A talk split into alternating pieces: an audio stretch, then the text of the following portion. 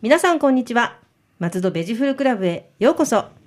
この番組は松戸のお野菜や果物のこと旬のお野菜や果物のことお野菜や果物のことを何でも楽しくわかりやすくお伝えする月に一度の配信のアグリカルチャー番組です。ナビゲーターは私ラジオポアロ上条英子です。どうぞよろしくお願いいたします。そして番組のメインパーソナリティははい。畑の方から来た成島です。よろしくお願いいたします。はい、よろしくお願いいたします。ベジフルクラブも今日からですね、はいあの、マスク収録となっております。そうですねはいえっ、と、私も成島さんも、えー撮る人もみんなマスクをしております。はいそんなわけで、昨今、成島さん、いかがお過ごしでしょうか？はい。よくあのー言われたのが、はいこのコロナのはい騒ぎで、皆さん、あのーいろいろ影響あると思うんですけど、はいいちょっととある方から、はい。農業はいいよねって言われたんですよ。うん影響ないような感じに取られてた。あ、ちょっとこれはまずいなと思いまして、今回、急遽番組の内容を変更いたしまして、はい。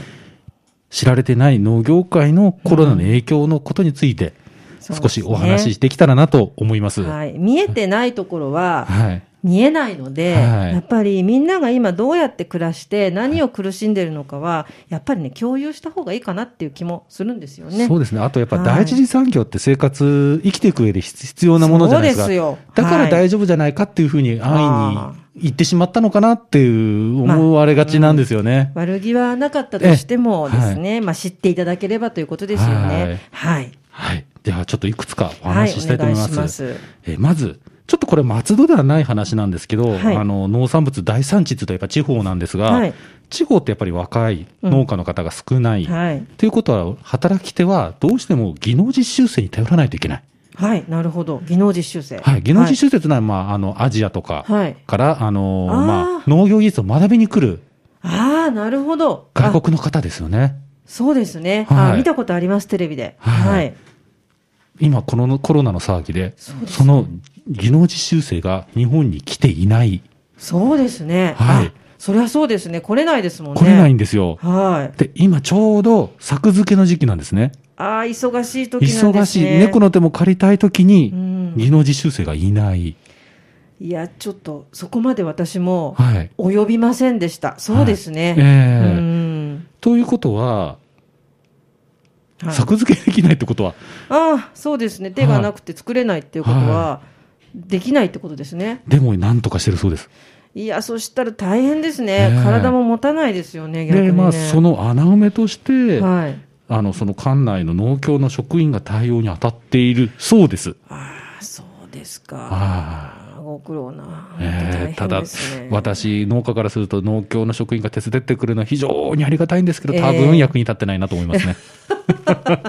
そこでちょいちょい黒いの挟んでくるいや、あのー いや、でもね、そうですよね。うん。いつから教えないといけないっていうのと、うんやっぱり農協の職員ってお世話になってから強く言えないああ、そうですね。ええお世話になってる人が、えに、あれやってとかね、ええなかなか言いづらいところ。で、ダメ出しできないし。できない。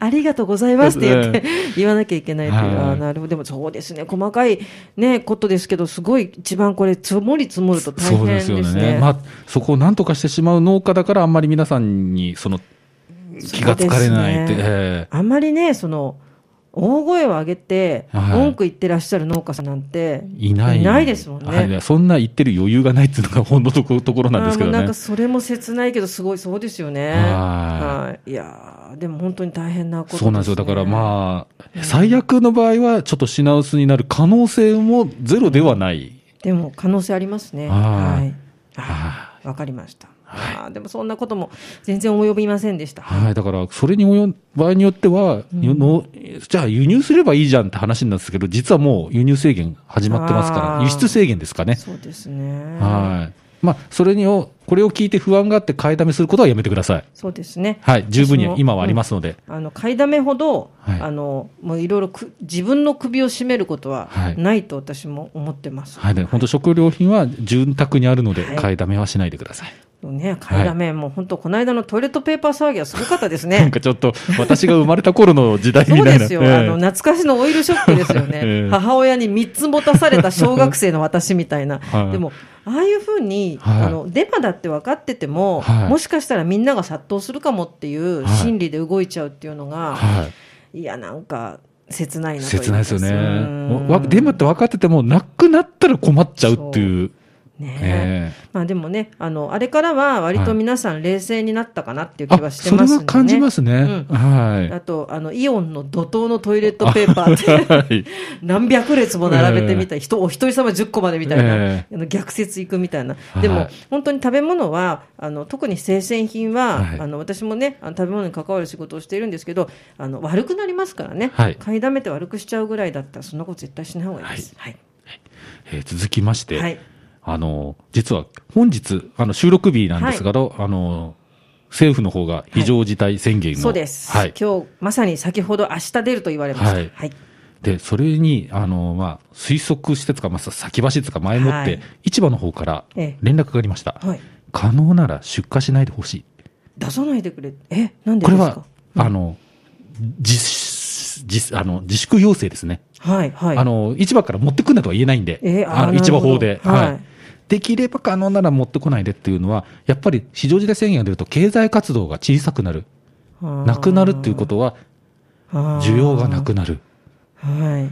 はい。なんで、もう、あのーゼロでは困るけど、多くては困る。ああ、なるほど。はい。なんで、まあ、適量を持ってきてほしい。で、じゃあ、その適量いくつかっていうと、またすごい難しいところなんですけど、はい。まですねあ、はい。やっぱりあれですよね、そう給食、あのはい学校がないので、はい。あとは、えっ、と、飲み会がないし、宴会がないし、はいないんで、業務の需要がない。はい。で、実は、アジサイネギに限って言いますと、アジサイネギって、あの、氷がなかなかね、売ってないとかってよくおっしゃられるんですけど、はい。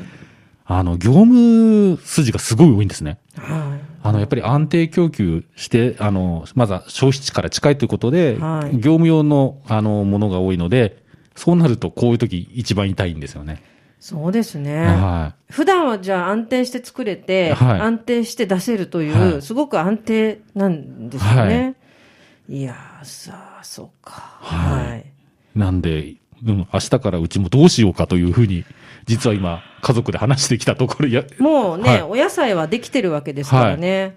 はでも処分するのもったいないんでい。ね。もったいない。はいスーパーとか、そういうところに、まあ、あんまり出さないようにってことなんですよね。結局市場に持ってくるなっていうことは。そういう、そういうわけではないですか？あの、実はスーパーではやっぱ品揃えがある、はいあの、必要なので、最低数は必要、欲しいんですけど、えーでも今スーパーの売れ筋って、冷凍食品とか、レトルトとか、保存の効くものですね。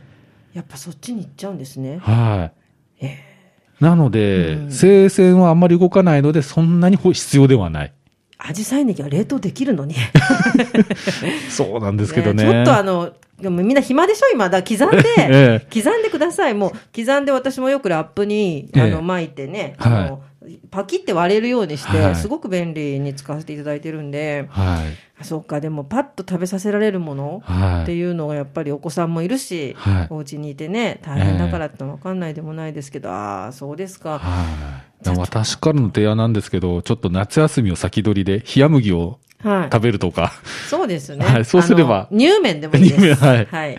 あのーね、ネギの需要があるかなって、まあ、私個人的な意見なんですけど。あの、本当に私、あの、刻んで冷凍しとくっていうのは、はいもう本当何にでも万能なんで、はいお味噌汁とかラーメンもそうですけど、はい。ちょっと彩りでも、いえや、私はすごくいいと思うんですけどね。はいはい。いや、でも皆さん、ぜひよかったはら、冷凍してください。はい。えはい。じゃあ、今、市場から、はい。市場に出しにくいんだったら、じゃあ直売しちゃえばっていう考えなんですよね。実は、はい直売所。はい。またこれも日持ちするもの中心にしか売れてないんですよ。そんなもんなんですかね。はい直売所、まあ、そっか。うん。あのー今でしたら大根、はい春キャベツ、はい人参、新玉ねぎ、うん、あ、そうですね。はい。あと、じゃがいも。じゃがいも。もう、これ中心で、は刃物とかは、いや、売れるには売れるんですけど、ええそんなには、あううんん、やっぱ保存の効くものが多いですね。まあね、これだけ大根とか春キャベツとか人参、玉ねぎ、じゃがいもがあれば、はい。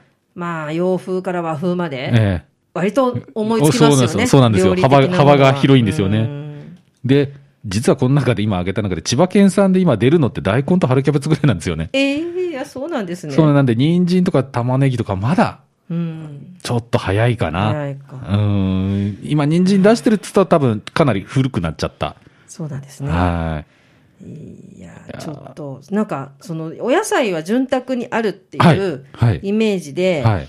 で、自分が買いたいものを買うんですけども、はい。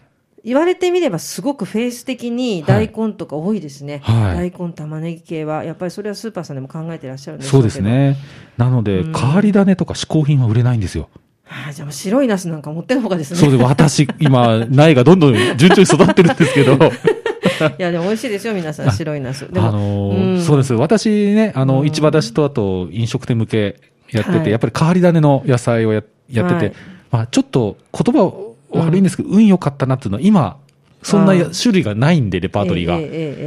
影響がないんですけど、これもし夏場にこの状態だったらもう大変ですね。ああ、そっか。はい。いや、でもね、あの、皆さんお家にいらっしゃるので、はいあのちょっと変わった食べ物を食べようっていうね、気になってもらえると嬉しいなと思いますけど、はいい、や、でもね、やっぱり収入、あの、皆さん、ほぼ世帯いろんな影響を受けて、収入が減ったりとかしてると、はいどうしてもその保存物はいで、なるべく長くはい。食べようって思ってしまう気持ちもわからなくはない。そうなんですよね。だから、うん強く言えないんですけど、そうですえねえ。じりじりとってじ感じですね。りじりです。そうですね。はい。はい。はい。じゃあ、あのね、富裕層のところで売ればって今度なるじゃないですか。ああ、そうですね。うん。でも今、マルシェ、はい。イベントとかが。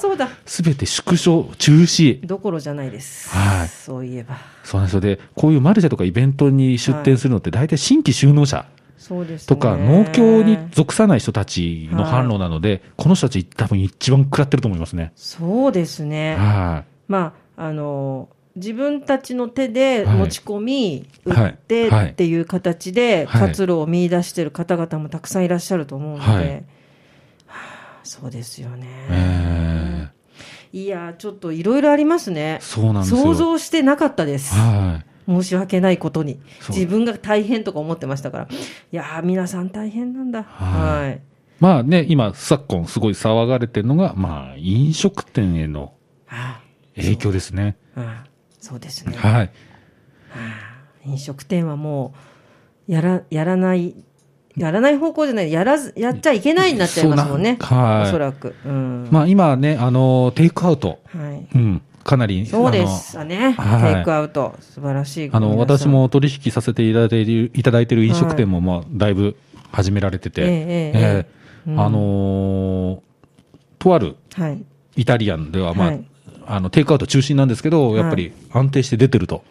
そうですか。それは本当にね、はい。あの、皆さん、あの、いい、いいところに目をつけたというか、はい。そんな感じはしますけれどもね。ええ。うん。ただ、あのーそのテイクアウトも、はい。やっぱりちょっとやるときに気をつけないといけないのが、はい。やっぱりあの、保険に入っとくとか、ああ、そうですね。万が一事故があった場合に、ううん。ん、その場で食べるわけではないですもんね。はい。なんで、まあそういういろいろ、あのーちょっと準備をしてから、うん。あのーおびイベンあのお弁当とかテイクアウトに、はい。うん、あのー手を出した、手を、手を出すっておかしいですね。始めた方がそ。ちらの方にね。ええうん、そうですね。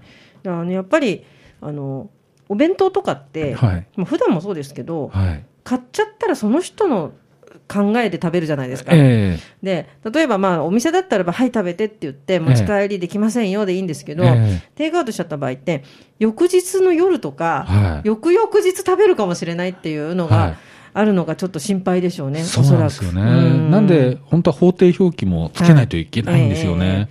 なんかでも、やっぱりね、こちらもあれですね、買う本になってみると、消費期限と書いてあっても、は平気じゃんって思っちゃうんですよね。い。まあ、それは自己責任ですけどね。自己責任ってことでね。うはいんまあでもね、たくさんそうやってね、お店屋さんが、あのはい工夫されてるのをはい。見ると、なんか本当に胸が熱くなるというか、そうなんですようん。しかもすごい安安い安いんですよね。価格がすごく、はい。もうリーズナブルな価格ではい。売られてることが多いので、はもうあのできればね、まあ、あの朝昼晩作るの大変だったらお昼ランチとかね、はい。皆さんちょっと買っていただけたらなと思いますね。い。まあ、おそらく、ん。あのー、家賃とか、はい。まあ、固定費の捻出でやってるのかなと僕は思いますね。そうですよね。えー利益は考えてないような気がします。うねえ本当にでも素晴らしい試みだと思いますんでね。そうですね。で、うんまたありがたいことに、はいあのー、私が取引させていただいている飲食店が、もうすべての店舗で、あの、まあ、若干量に上限は、ああの、減少とかはいあるんですけど、安定して、うんあの、購入していただいてるんで、本当その辺は、ああ感謝しかないですね。そうですね。まあ、ええ皆さんうまいことそうやってね、はい違うことで、ね、回っていってくださるといいなと思いますね。はいうん、で、やっぱ、あのーランチ営業とかしてるところも、はいなんか、ね、SNS を使って告知したいんですけど、このご時世、んしづらい。そうですね。ええなんかね、誤解されちゃうっていうか、はい。あの、例えば私なんか全然関係ない話なんですけど、はいずっと前に出かけたこととか、ずっと前に食べたものを、はい。今なんか見つけてきて、はい。まだ行ってるんですかみたいな書かれる人がいるんですよ、たまに。ええ日付とか思うんですけど、そういうのも含めて、例えばお昼にやって、あのはい少人数でこうやって工夫してやってますってやっても、はいやってんのかって言われちゃったりとか、えありますよね。えはい。だからちょっと難しいですよね。うんねはい。なんで私やれることとしては、もうそはい。のテイクアウトを実施してるお店の PR をしてる、するのが精一杯かなと。そう、あの、ラジオポアロでも、はい。まあその辺はもう、ガンガン PR していこうかなと思ってまして、はい。やっぱりあの、松戸のね、飲食のその個人店が、はもう、どんどん力尽きてしまった、もう、それの耐えられないので、はい。まあ、頑張ろうと私も思いますけど、まあ、その裏にはやっぱり農家さんを支えるという意味もあるんですね。あ、そうなんですよ。まあね、農家に限らず、ねそうですよねその材料を作ってる業者皆さんですよね。まあ、それは本当にね、皆さんのはい後押しをしていきましょうとはい思います。それなんで、で、おそらくなんですけど、酒屋さんとかも多少困ってるんではないかなと。そうですね、業務で出してるところは、はなんかあの、家飲みが増えてるからって言いますけど、ええはいやっぱりその、量が違いい。ますよね。量が違うんですよ。やっぱり利益を取れるのはお店なんですよね。そうですよね。ぱりそう、私の大学時代の先輩にも、はい。八百屋さんがいるんですけども、はい。あの、八百屋さんもうね、ほとんど開けても人は来なくていいのって全部給食とかだからって言ってたと、人がいて、ええ。そういう商売があるのかってその時は感動したんですけど、はい。今思うとそれも大変ですよね。今多分きついと思いますうん。ね。普段は安定してるのにっていう。、はいやー、なんかいろんなことが見えてきますい。ね。はい。今、ちょっと給食で思い出したんですけど、はいやっぱ、あの、給食に集中して出荷してる農家さんってい意外といるんですよ。ええええその人は相当ダメージを食らってて、そうですねその野菜を行き場がないから市場に持ってくんですよ。はいはいはいそうす。ると市場だと、普段から来てるものと、それ、まはいたさらに来るんで、飽和になっちゃってるんですね。YouTube みたいですね。今 YouTube もね、ええ。あの、配信だけやってた人が、どんどんどんどん押されて、芸能人とかもやってくるから、ええ。どんどん画質が悪くなっちゃったりとかしてて、そうなんですね。そんな感じですえね。まあ、本当 YouTube さんも、すごい芸人さんが、そうですよ。芸人さんも歌手の方もええ。みんなプロがやるから、は本当の YouTuber さんがかわいそうとかちょっと思ったりなんか、でもしょうがないかなとかね、ええ。いろんな方法ありますけど、でもそうか、そうなるとやっぱり一番も飽和状態になってしまう。はい。うん。い。なんかまあ、悪循環なんですよね。そうですね。はい。で、まあ、そんな話、はいまあ、需要はないけど、やっぱ野菜は成長し続けているんですよあね。の生き物ですから。はい。なんで、あの、正直私も多少処分は頭、今、うんよぎってますね。残念ですね。まあでもうんしょうがないですね。うんあのー実際今すごい市場に出してるアジサイネギ、言えないんですけど、すっごい安いんですよ。そうなんですか。いや、必要ないから。うわやっぱ野菜って。需要と供給のバランスで値段がつくので、もうなんかないですかね。今ここで考えちゃうとか思っちゃうんですけど。いえやあの、もし買えるなら買いたい人たくさんいると思うんですけど、はい集めるわけにも、出かけさせるわえけにもいかない。そうなんですよ。人を集めることもできないし。そうですよね。はいなんでもうしょうがない。ここは耐えるしかないなと思って、はい。ただ、あの、私考え方を変えて、はい。まあ一応野菜は在庫にはなるんですけど、はい腐っちゃうんで、はい。はい。うんはい。維持するのにお金かからない。うんうん。そう思うようにしてます、今。逆転の発想。だって工業製品だったら保管しとくにも倉庫代かかりますからね場。所代ってバカにならないですよね。バカにならないんですよねうーんいや、でもちょっとなんかないかなって感じですね。なんかあの、もう通販も難しいですしね。そうなんですよ。今、通販もずいぶん滞り始めてるというふうにうん伺ってますし。一人だけ買いに来るとかいう制度だったらいいですけどね。たくさん買いに来るとね。やっぱりちょっと困ってしまいいますし、で実はうちはあのパートさんを雇用してまして、はい休むわけいかないかなってちょっと思いつつも、ねただちょっと今市場でもあまりできるなら持ってこないでほしいっていうことを言われてしまうと、んパートさんを呼んで出荷をしてるうとん逆ザヤになってしまう。でも、うん、そうですよね。うんなんかあの、板挟みというか、はい本当にあの雇用主としての考えと、はい生産者としての考えですよね。はいわ、かります。なんで今ちょっとうんどうしようかなって明日から、そうですよね。えー雇用は守っていきたいしけど自分ちもっていうのがあるので、なんかでもさ、あの政府が、なんか、期待してますよ、もう政府って感じなんですけどね。はいまあでもみんなそれなりにそれぞれ苦労はあると思うんですけども、農家さんの苦労苦労ははい、本当聞かないとわからないですね。そうですね。うんやっぱり皆さん、あの、それを言わないですしね。なんかやっぱ農家の変な、なんか道徳心じゃなくて、そういうのを美徳としないんですよね。自分の苦しいことを言うことを。じーっとお仕事されてるので、は気づかないんですよね。はいでもやっぱり言った方が絶対い。いとと思いま思いますす。ね。うんはなんかあの、こんなに耐えてるのにっていうのも言わないと伝わらなかったりするから、はいすごい成島さんは素晴らしくこう切り込んでいただいて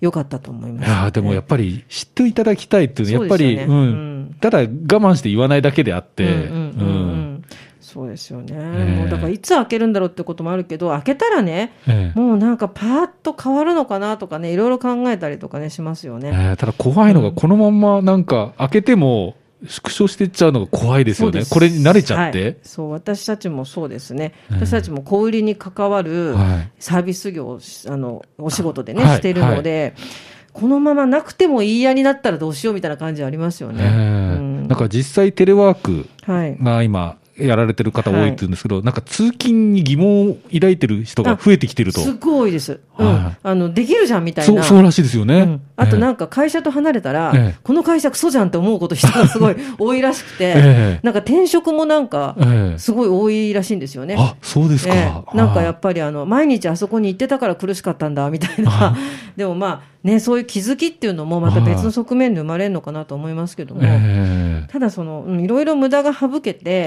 え効率よくできるっていう面では、この先、はい何か違った形ではい何かが実を結ぶのかもしれないですけどね。はい。いや、でもちょっとね、怖いですね。怖いですねうん本当に今回ばかりは本当に先が見えないので。見えないですね。はい。みんな多分そうなんだろうと思うんで、はい。なんかあの、まあ、明るく、何か明るいことを考えながらって言ってもなかなか難しいですけど、いえや、でも美味しい野菜のレシピを考えながらですね、え皆さん。そうですね。なんか、そう、あのーうん。美味しいレシピを考えて、あれですね、皆さんに食べてもらうっていう。そうですね。あの、うんまあ、あの、家族今さん、み皆さん多分、はい家族団らんの方が今増えてると思うんで、はいホットプレートが今すごい売れてるらしいんですそよね。うなんですよ。はいうんなんかそう言ってました、ホットプレート。はいなんで、アジサイネギをふんだんに使ったはい、お好み焼きとか、あら美味しいですよ、はいそれは。はい、あと、うんもんじゃ。あ、もんじゃいいですね。ええあ食べたい。まあ、粉もんうん。をあアジサイネギいっぱい使うんで。もうあの、ネギだけのネギだくもんじゃみたいのね、ええ美味しいと思いはい、ます。だからそういうのでちょっと使っていただければ。今めっちゃ早速食べたくなってますからね。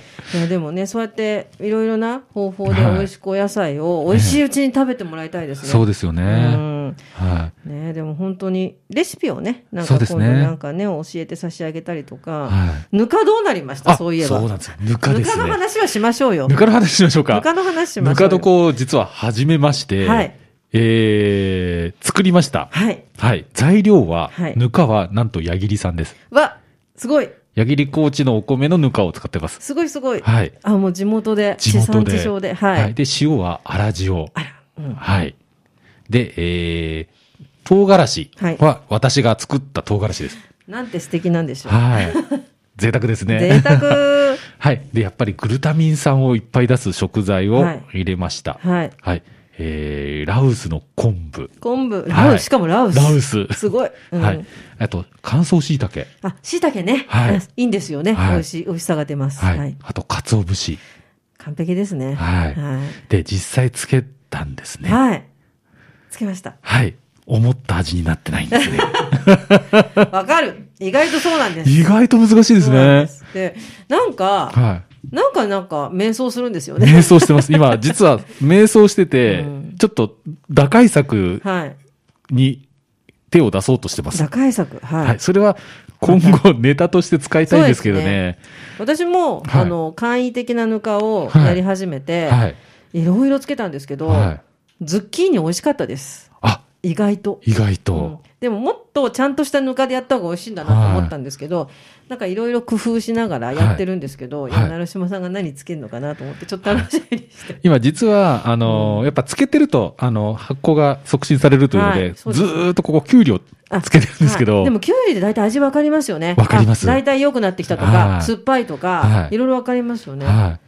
あのー実は私、瞑想してるのははい味が薄い。あ、そうなんですよだから多。分発酵が足らないうんかなと思いますでね。、塩入れすぎると今度しょっぱいだけでそうなんですよ、ぬかの味しないし。そうなんですよ。塩漬けになっちゃうんですよね。難しいですよね。今のところしょっぱくはないんです。だから、ええいい味なんだけど薄い。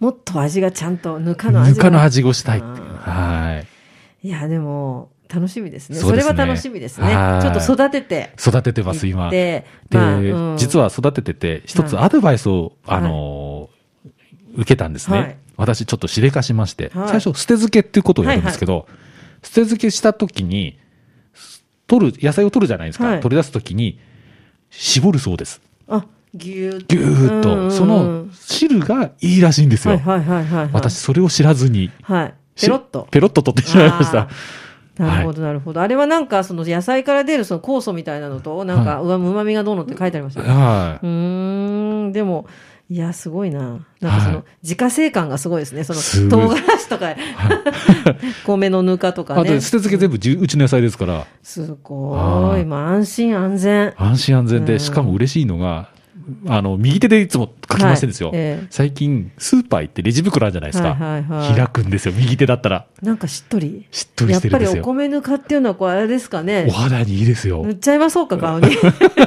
顔に。いや、でも、そうなんですね。はでそれぐらいなんかそのね、あのお肌にとか粘膜にもいいって言いますから、はいやっぱりそれを食べるとお腹のね、腸,、はい乳腸内乳酸菌も整うっていうね、はいわかる気がしますね。で、まあ、味はいまいちなんですけど、乳酸菌を毎日取ってるんで、家族は大喜びですね。そうですよね。はいわかります。なんでもう私もちょっとまだぬかは、はい発展途上なんで、はちょっと大威張りではい食べてもらえることができたらいいんですけど、ね。い。そうなんです。私も実は大威張りで、今日はこんな感じですっていうのを出す予定なんですけど、ねまだちょっと、はい。楽しみにはい待つことにいたしますね。来週来月は楽しい話がもしできたら嬉しいですね。そうですね。はいはい。松戸ベジフルクラブでは皆様のお便りをお待ちしております。松戸のお野菜のこと、お野菜のいろいろな疑問、美味しいフルーツの見分け方などを聞いてみたいこと、何でもメールでお寄せください。農家で野菜ソムリエの成島さんが何でもお答えします。はい。来月は、ちょっと楽しい放送にしたいと思います。畑の方から来た成島です。はい。メールアドレスは、野菜アットマーク、fm 松戸 .com です。では、とりあえず来月のテーマをお伺いしてもいいですか、来月はゲストが来る予定です。おっとっと、ゲストちょっと楽しみですね。はい。ちょっとうるさいゲストが来ます。ああ、なんか分かってきましたね。なんかちょっとね、その賑やかなゲストをね、賑やか楽しみにしたいと思います。はい。松戸ベジフルクラブでした。また次回もお楽しみに。ラジオポアロ。